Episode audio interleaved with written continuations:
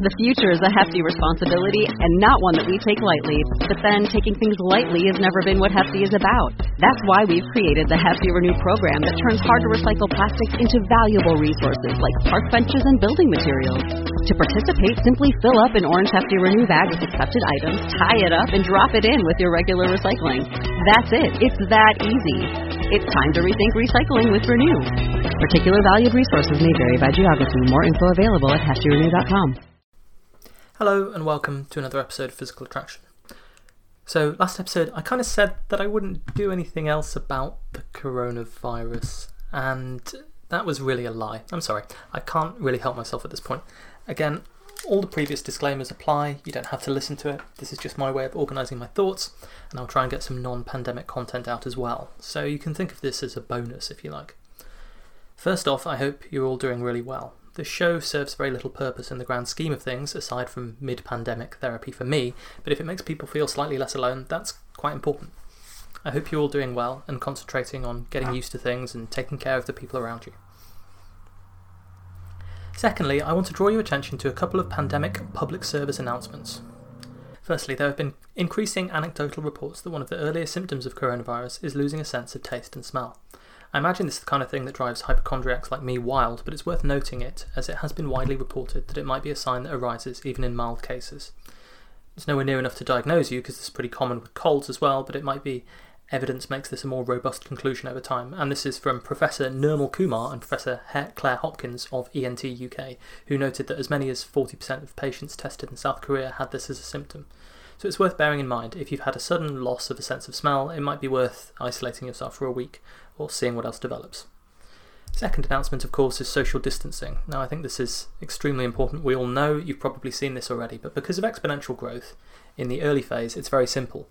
Um, if a sick person infects 2.5 people on average, six generations of infection around a month down the line, that would be 244 people. If you see half as many people, which gets that reproduction number, that R naught, the number of people you infect, down to 1.25, then that decreases to four people infected by the end of that month. And if you see 40% or fewer, as many people as you normally do, then R naught is less than 1 and the epidemic will actually be shrinking. And this is simply 2.5 to the power of 6 versus 1.25 to the power of 6, assuming that you know this thing doubles every 5 days or so, um, or transmits to a new generation every 5 days or so. And that you, you can go from 244 people to 4 if you halve your contacts or less. The BBC is actually circulating here in the UK a version of this factoid demonstrating exponential growth, but I think their numbers are slightly wrong. Uh, there are two versions of the original infographic floating around, and this is the one that I got when I did the basic maths myself. So one set of us is wrong. Not that it really matters, because their graphic says 400 people, 244 people is hardly any better than that. Um, you could be asymptomatic and not know that you're sick, so we have to obey these rules as much as we can, the social distancing rules. It's very important. And by the way, if anyone knows why their number is different from this one, uh, and I've made some stupid mathematical mistake, which can easily happen, then let me know, because I'm quite interested to see how there it is that there are these two graphics floating around, and the one that seems to be in the mainstream is the one that doesn't make as much sense to me. So, another PSA, and a crucial one. In the UK, there's now a central government effort for volunteers to help in the pandemic. You can sign up for it at goodsamapp.org/nhs You'll need ID like a passport or driving license, and you can do tasks as a volunteer, including phoning up isolated people to check on them, driving groceries to isolated people, or taking people to and from hospital appointments. You can choose how much you want to do and which of these you want to do if you're less comfortable with some of them. But uh, they're looking for young and healthy people to help out. And we know that not just this virus, but also the measures we're taking to contain it will have disproportionate impacts on the most vulnerable people in society. So, making sure that those measures are successful that's going to help us too because it will save lives and reduce the length of time we all need to be disrupted for. So it's extremely constructive thing to do with your time. And for your own mental health, doing things that feel positive and helping out rather than watching endless streams of horror and breaking news is going to be quite important, I think. Now, for the majority of you listening, you're not in the UK, but there is probably going to be similar things in your own country, even if it's not centrally organised by the government. Mutual aid organisations are showing up all over the country here and hopefully all over the world, and uh, sign up if you can. And of course, even if there's no formal structure, uh, we all know how to look after our communities and uh, you know go around the neighbours and post notes saying that you can help and all this sort of thing. And it, it, it's going to be really helpful to make this quarantine effort a success because I think it's going to be very difficult to pull this off in uh, in various countries across the world, and anything we can do to assist in that is going to be very valuable. So, on to the show proper then. I want to start out with a little toy mathematical exercise that is really useful because it lets us compare different countries in an unbiased way.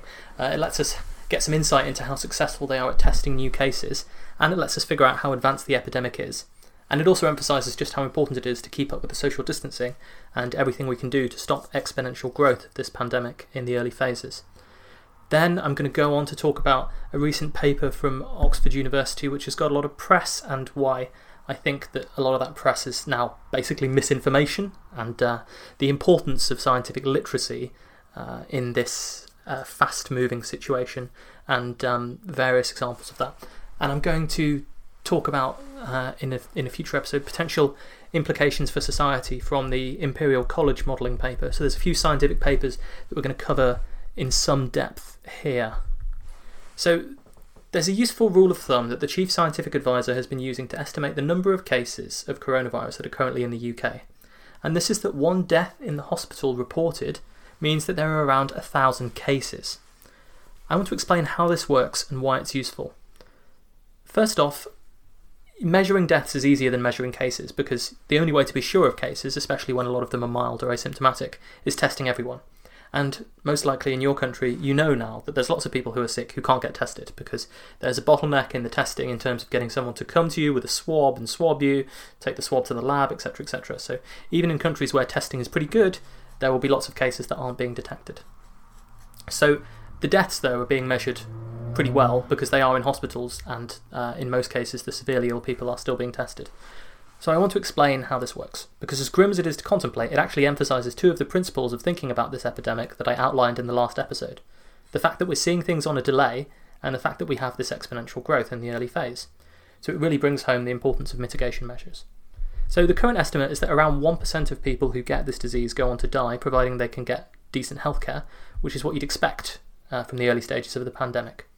Now, this comes from the Diamond Princess cruise ship and from reanalysis of data from Wuhan, and also expats from Wuhan who went to other countries and were tested. Um, you can actually follow through cases where you've tested and isolated a whole population from the Diamond Princess or a whole population from these expatriates, and that gives you a more accurate uh, examination of what the mortality rate is compared to looking at hospitals where you only see the most severe cases.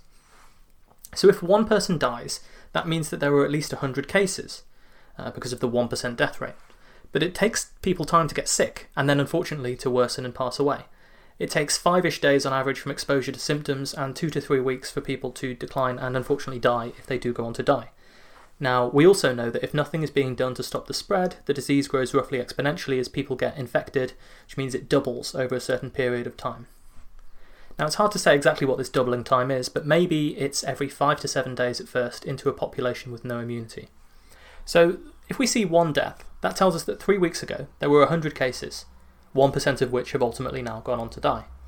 But we also know that those other cases, those other 99, have been multiplying due to this exponential growth, doubling maybe three or four times in those three or four weeks it took for this one person to go from being infected to unfortunately passing away. And by the time you see the death, the 100 cases then have doubled three or four times, and you have 800 to 1,000 cases. So, as long as nothing is done to curb the spread, a very rough estimate is that cases now are a thousand times the number of deaths. So, this means that there are probably um, around 100,000, 200,000 cases in the UK at the moment, and you can infer the same thing for your country. And this gives you a real idea for why this disease was probably always going to be impossible to contain despite the best efforts of everyone involved. The first major red flag that something is wrong might well be when someone dies at the hospital of this new disease, and by then, by the moment that happens, you already have a thousand cases somewhere and growing fast. A final chilling thought on this because, as we say, each death means you see around a thousand cases must exist now. With a 1% death rate, each death that we see now means that there are around 10 more coming down the pipe in the next two to three weeks. So, if nothing is done to stop the spread, and it's growing exponentially, this is the reality.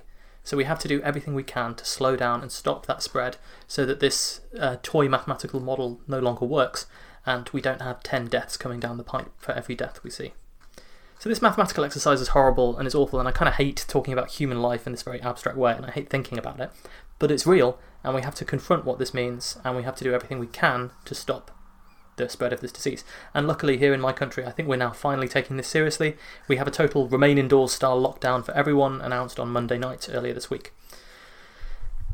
And uh, the key thing here, if we're going to stop this, is going to be understanding these principles of the epidemic, initial exponential growth, delayed unfolding of the pandemic, and only the most serious cases being documented. So, in brief, we see the pandemic unfolding in a delayed way because of the disease incubation time, the time symptoms take to get serious, the time it takes to test, and the time it takes to die. We see it initially growing exponentially because no one is immune, which means you would expect cases to grow quite rapidly from hundreds to thousands to tens of thousands if nothing is done to stop it. And we also only see the worst of the pandemic largely in terms of how severe the disease is through the lens of hospitals where people with severe disease end up.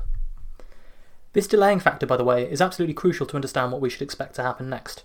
I'm sure most people know this, but it's crucial to remember the effects of the lockdown are delayed by two or three weeks or even a month. So the people that will sadly die over the next few weeks are already ill now. The measures we take can't help stop them from being infected.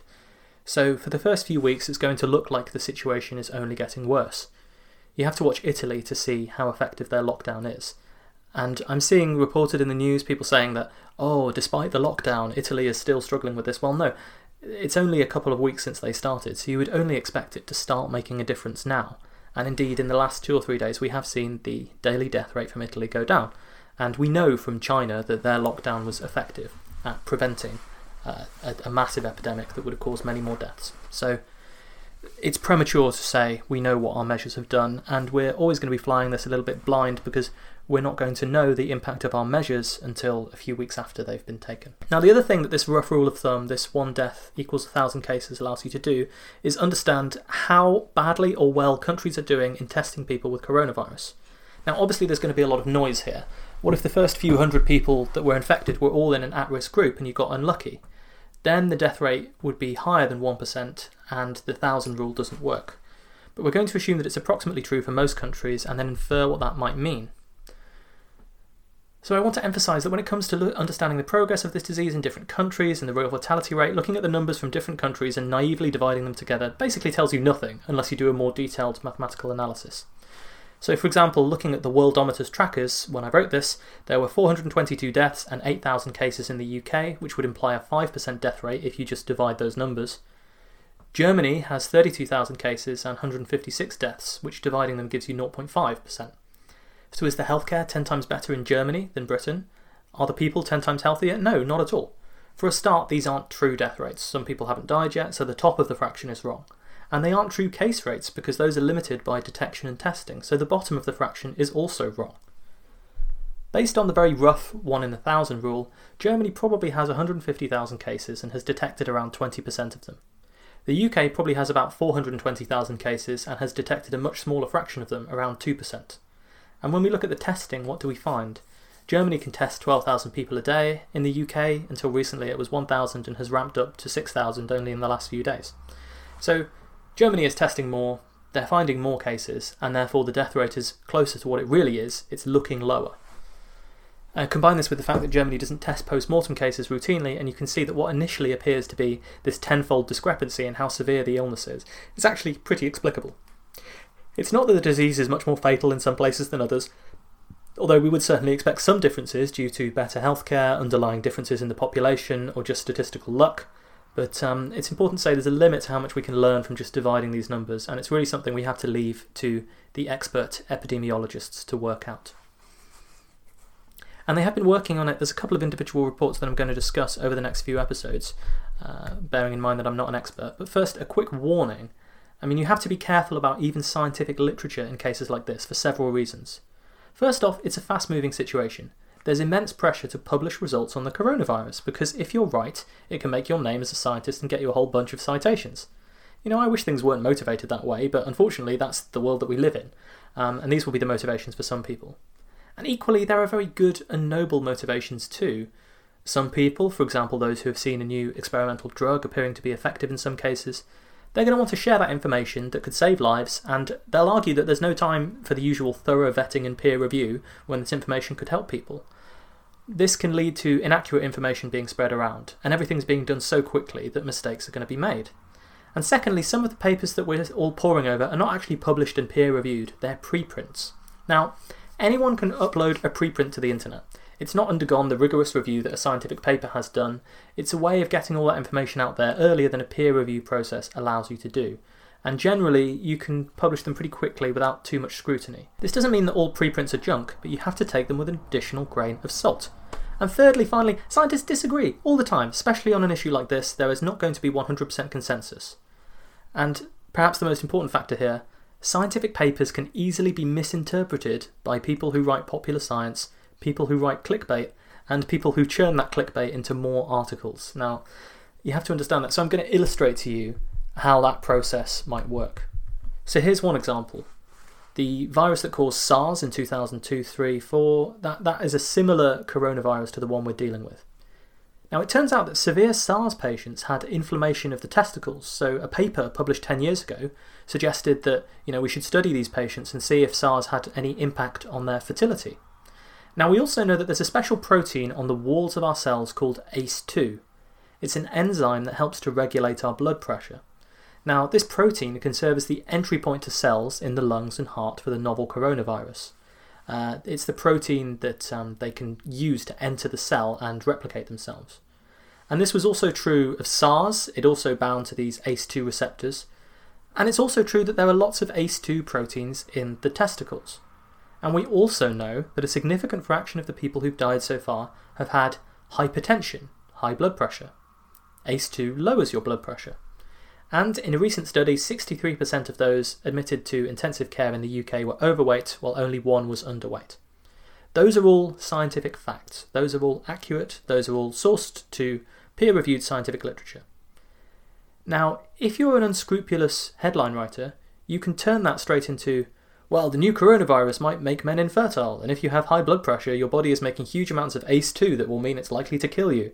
Being overweight is deadly, and being underweight saves you. I mean, all of that will look like it's supported by the scientific literature. And those statements aren't entirely false. We're not talking drinking alcohol kills the coronavirus, another myth that has unfortunately claimed lives so far. In all these cases, we have a plausible sounding mechanism to explain what's going on. But they're certainly not supported by all of the evidence. Most infections of coronavirus don't reach people's testicles, and it's milder than SARS, and we don't know, even know whether the SARS patients were infertile or not after their infection. So, yes, there's a mechanism for how that might happen. Yes, it's something worth looking at as a potential uh, long term consequence of infection, but there's really no evidence that it actually happens at all. I mean, I'm sure there's plenty of viruses that cause things like the common cold that bind to ACE2 receptors that won't necessarily be the case that um, they can cause these things. It's, it's purely theoretical, and it would rely on a substantial overwhelming of the body's ordinary immune system.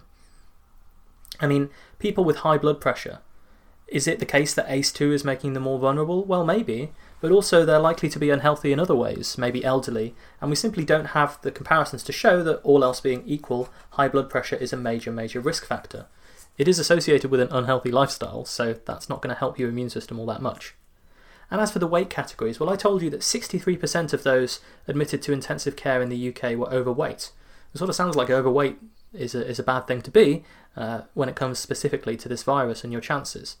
But um, 62% of Britain uh, is classified as overweight by the flawed BMI system, including myself, uh, just about. Um, just 2% are underweight. So actually, those figures are pretty much exactly what you'd expect from a random sample of the population if your weight had basically no impact on whether you were admitted to intensive care. So you can see how easy it is to quote statistics out of context, to misinterpret information that does have a source. And it makes sense. Look, I'm not a doctor, I have zero medical training at all. But in my field, climate science, I'm learning to recognise the difference between good and bad papers. But if I'd never studied it and instead just took random statistics out of context, I know that I could draw conclusions about almost anything. And sadly, you know, and sadly, you know, a lot of smart people are going to be fooled by this because people will say, What's your source for that? And they'll link to a scientific paper and they won't necessarily understand the scientific paper because, you know, they're not medical experts. I don't fully understand these papers. It, it takes me a long time to understand each of these cases and sort out the information from the misinformation. And I'm sure that I have been falling for stuff that's not true as well. I, I try and vet it as much as possible, but there's a reason that experts are experts. It's because they have an eye for what is likely to be uh, a genuine concern and what's more like, oh, that's interesting. Um, maybe that could happen, but actually, when you think about it, it's really quite unlikely. And unfortunately, we've seen a pretty tragic consequence of this rush to publish information and get this stuff out there already. I mean, one of the antiviral drugs that we discussed last week that is currently being tested for effectiveness against coronavirus is a drug called chloroquine, which is usually used to treat malaria. Now, the paper's sample size was just 40 patients, and I saw a pretty damning critique on how they gathered their data online um, that this wasn't a particularly great study. But um, despite this, President Trump, who appears to have already tired of the whole pandemic, touted as, as a cure from his Twitter feed against official medical advice. Now, the same chemical, chloroquine, in a different formulation, is used in aquariums to clean fish tanks. And in a similar way that many Americans rely on antibiotics meant for fish rather than paying health insurance prices for them, two Americans ended up taking some of the aquarium chloroquine after Trump said it was a cure for coronavirus. One of them is now dead, and the other was rushed to hospital.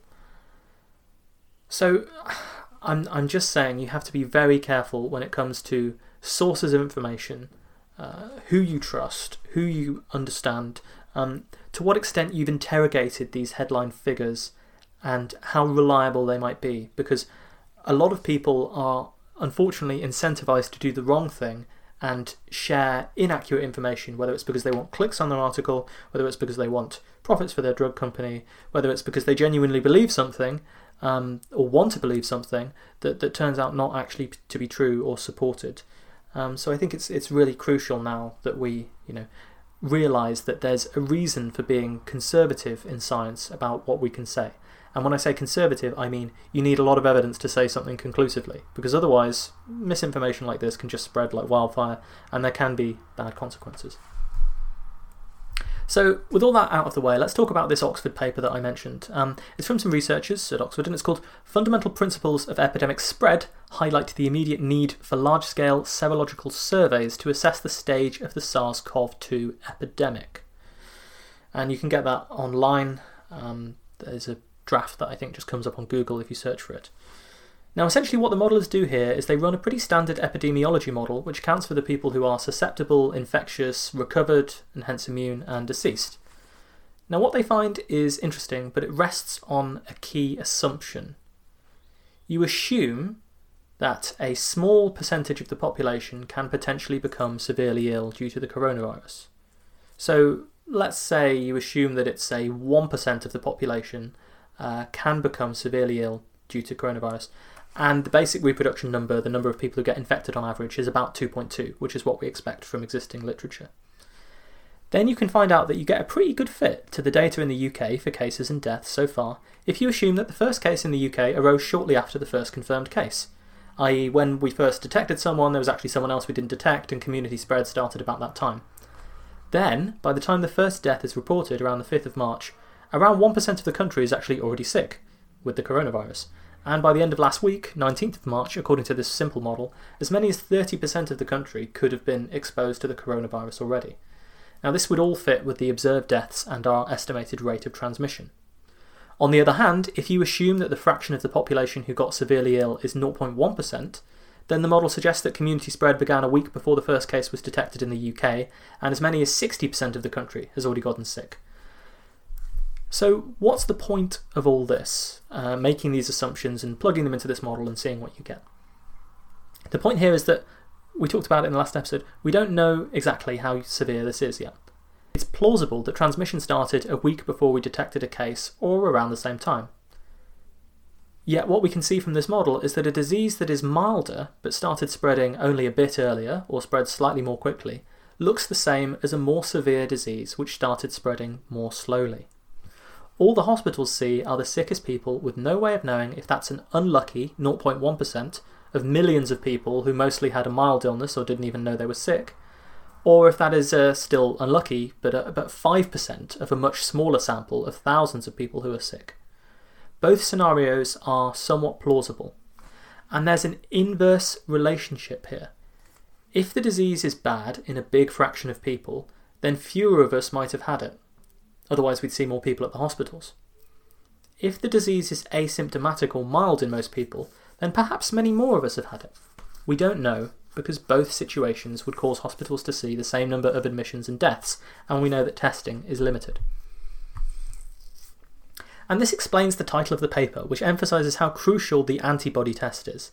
This is serology, the test that examines your blood and determines if you've produced anti coronavirus antibodies, if you've ever been infected and now have some defense against the virus. This test has now been developed. Um, there was a paper describing it a few days ago. Apparently, the UK has ordered 3.5 million of them and they'll be on the way in weeks, whatever that means, and your country is probably getting a hold of them too.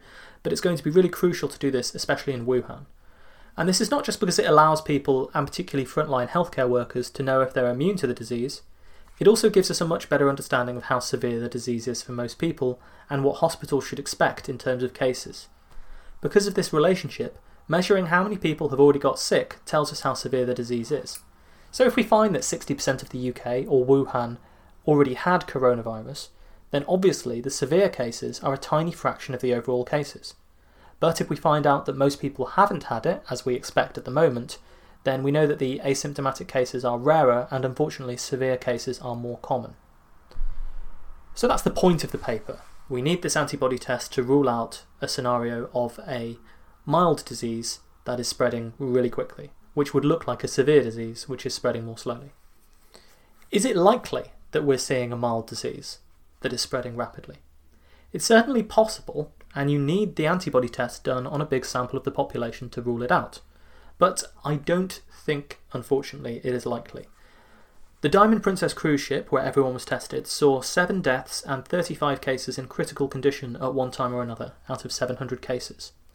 So if only 0.1% of people got severely ill, that's the scenario where half the country has already had coronavirus, explaining how 5% got severely ill on the Diamond Princess would be rather challenging unless it was due to some different strain of the virus that was more deadly. I mean, they're not that much older on the Diamond Princess. People have done studies where they have translated the age demographic of the Diamond Princess to a country like the UK and concluded the death rate would be about 1%, maybe higher. Uh, not, not that the severe illness rate, the hospitalization rate, would only be 0.1%. And in fact, if you read the paper, the 0.1% severely ill number is basically just plucked out of the air as an example illustrating how a mild disease could resemble this disease if it spreads more quickly.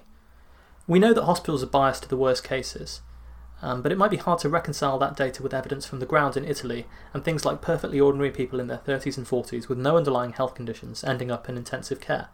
It's hard for me to square that with a virus that is overwhelmingly mild or asymptomatic. And there are other cases too where we have big samples which don't suggest that this 0.1% is actually the case. So Iceland, for example, did a massive test. They tested 1% of their population, and they estimated from that that 1% of the whole population of Iceland is probably infected with the virus. So that's not 60% being infected. Um, and it also doesn't match the data from a small village in Italy which tested its entire residents. They found that around 3% had the virus, and half of those had no or mild symptoms. So the point is here that we're not talking about 99.9% of cases being undetected. It might actually be closer to half. So, this 0.1% figure for severe cases and the 50% already infected figure, um, they're possible, but they don't really line up with the admittedly small scale data we've seen so far, which suggests otherwise.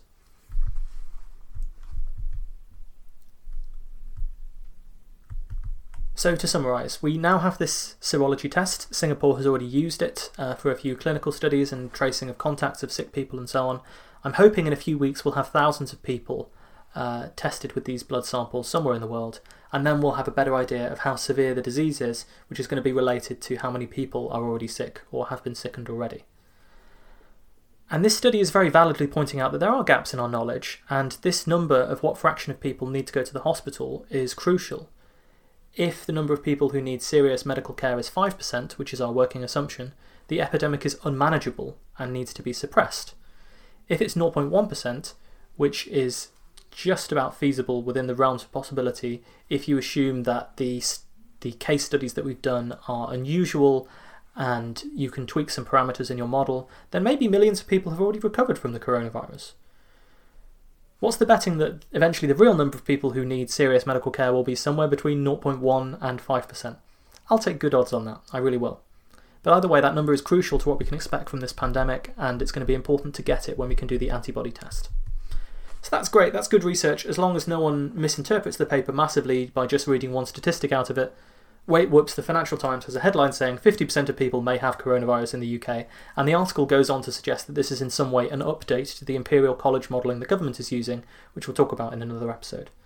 And I spoke to my mum just now, and even she's heard of this misleading figure quoted out of context from this study, and it seems to have got all the way around the world. Maybe millions of people believe it without knowing necessarily what the paper was talking about, and it might undermine the quarantine effort that is already difficult. So it's just another example of something that's probably causing more confusion than enlightenment. I mean, I want to emphasize here that I'd be the happiest person in the world if it turns out this pandemic is a lot less deadly than we currently fear it might be. But you can't rely on assumptions like that turning out to be true without evidence, when they even don't seem to line up with the evidence that much. When lives are on the line, we have to err on the side of extreme caution. We don't know what an uncontrolled epidemic of coronavirus would look like, because Wuhan and Italy, and now the rest of Europe and India, are going into lockdown to avoid finding out what would happen there. I mean, safest and best by far to lock down to prevent any more spread of the disease from happening. And then we want to deploy this antibody test really quickly to eliminate this source of uncertainty. And who knows, maybe it will turn out that the epidemic is practically finished already. Then we can have a massive party. But sadly, and I wish it wasn't so, I highly, highly doubt that this is the case. I want to finish on a sad note, but a note that might prove ultimately to be a little bit inspiring. I was reading the other day about the story of Dr. Carlo Urbani. He was the doctor who first identified SARS as a new, highly contagious illness in 2003, triggering a robust response to that outbreak. Who knows how many lives he saved? But not his own. He died of SARS in March 2003, aged just 46. SARS never became a pandemic, but warnings persisted for years that it, or a related novel coronavirus, could someday, and that we were not prepared. SARS in 2003 was a coronavirus that crossed from animals to people. MERS in 2011, a coronavirus that crossed from animals to people. Every nine or so years, a coronavirus crosses from animals into humans, and there was nothing to suggest that the next one might not cause a devastating pandemic. And yet, people didn't take the threat seriously, they didn't do enough to act on the warnings or prepare for them, and here we are trying to implement 15 billion tonnes of cure when a few grams of prevention might have done just as well. And this crisis has already created its own heroes with their own warnings who have also died. Why is it that we can never seem to learn the lessons of history? Is it really human nature that we can only learn through bitter, hard, painful experience? Or is it the flaws inherent in the systems that we've built and the priorities that they have? My old physics tutor said once that each mistake leaves a mental scar and this is how you learn. We used to joke about that, it was a justification for how hard the problems were, but uh, of course, the world is massively better if we can be smart and have foresight and act early and prepare and head things off at the pass. And when we do this, we would never know the worlds of catastrophe that we averted with our actions. I think back to the TEOTWAWKI specials, Stanislav Petrov, that man that few people have even heard of, who through his actions averted a nuclear war. Can you imagine the world after a thermonuclear conflict and how disrupted that would be compared to what's happening now? And yet, when you avert a catastrophe, you never know the world that you averted. Well, now sadly, we're living in a world that looks pretty catastrophic. But like all crises, it can be a catalyst for change, positive change, good change. Change is not going to be easy, and it doesn't come automatically just because something destructive has happened. That's naive, millennialist thinking in the religious sense of the word, and I'll, I'll put up our episode that we did about that. But we can build a better world. To stop things like this from happening again, we have to.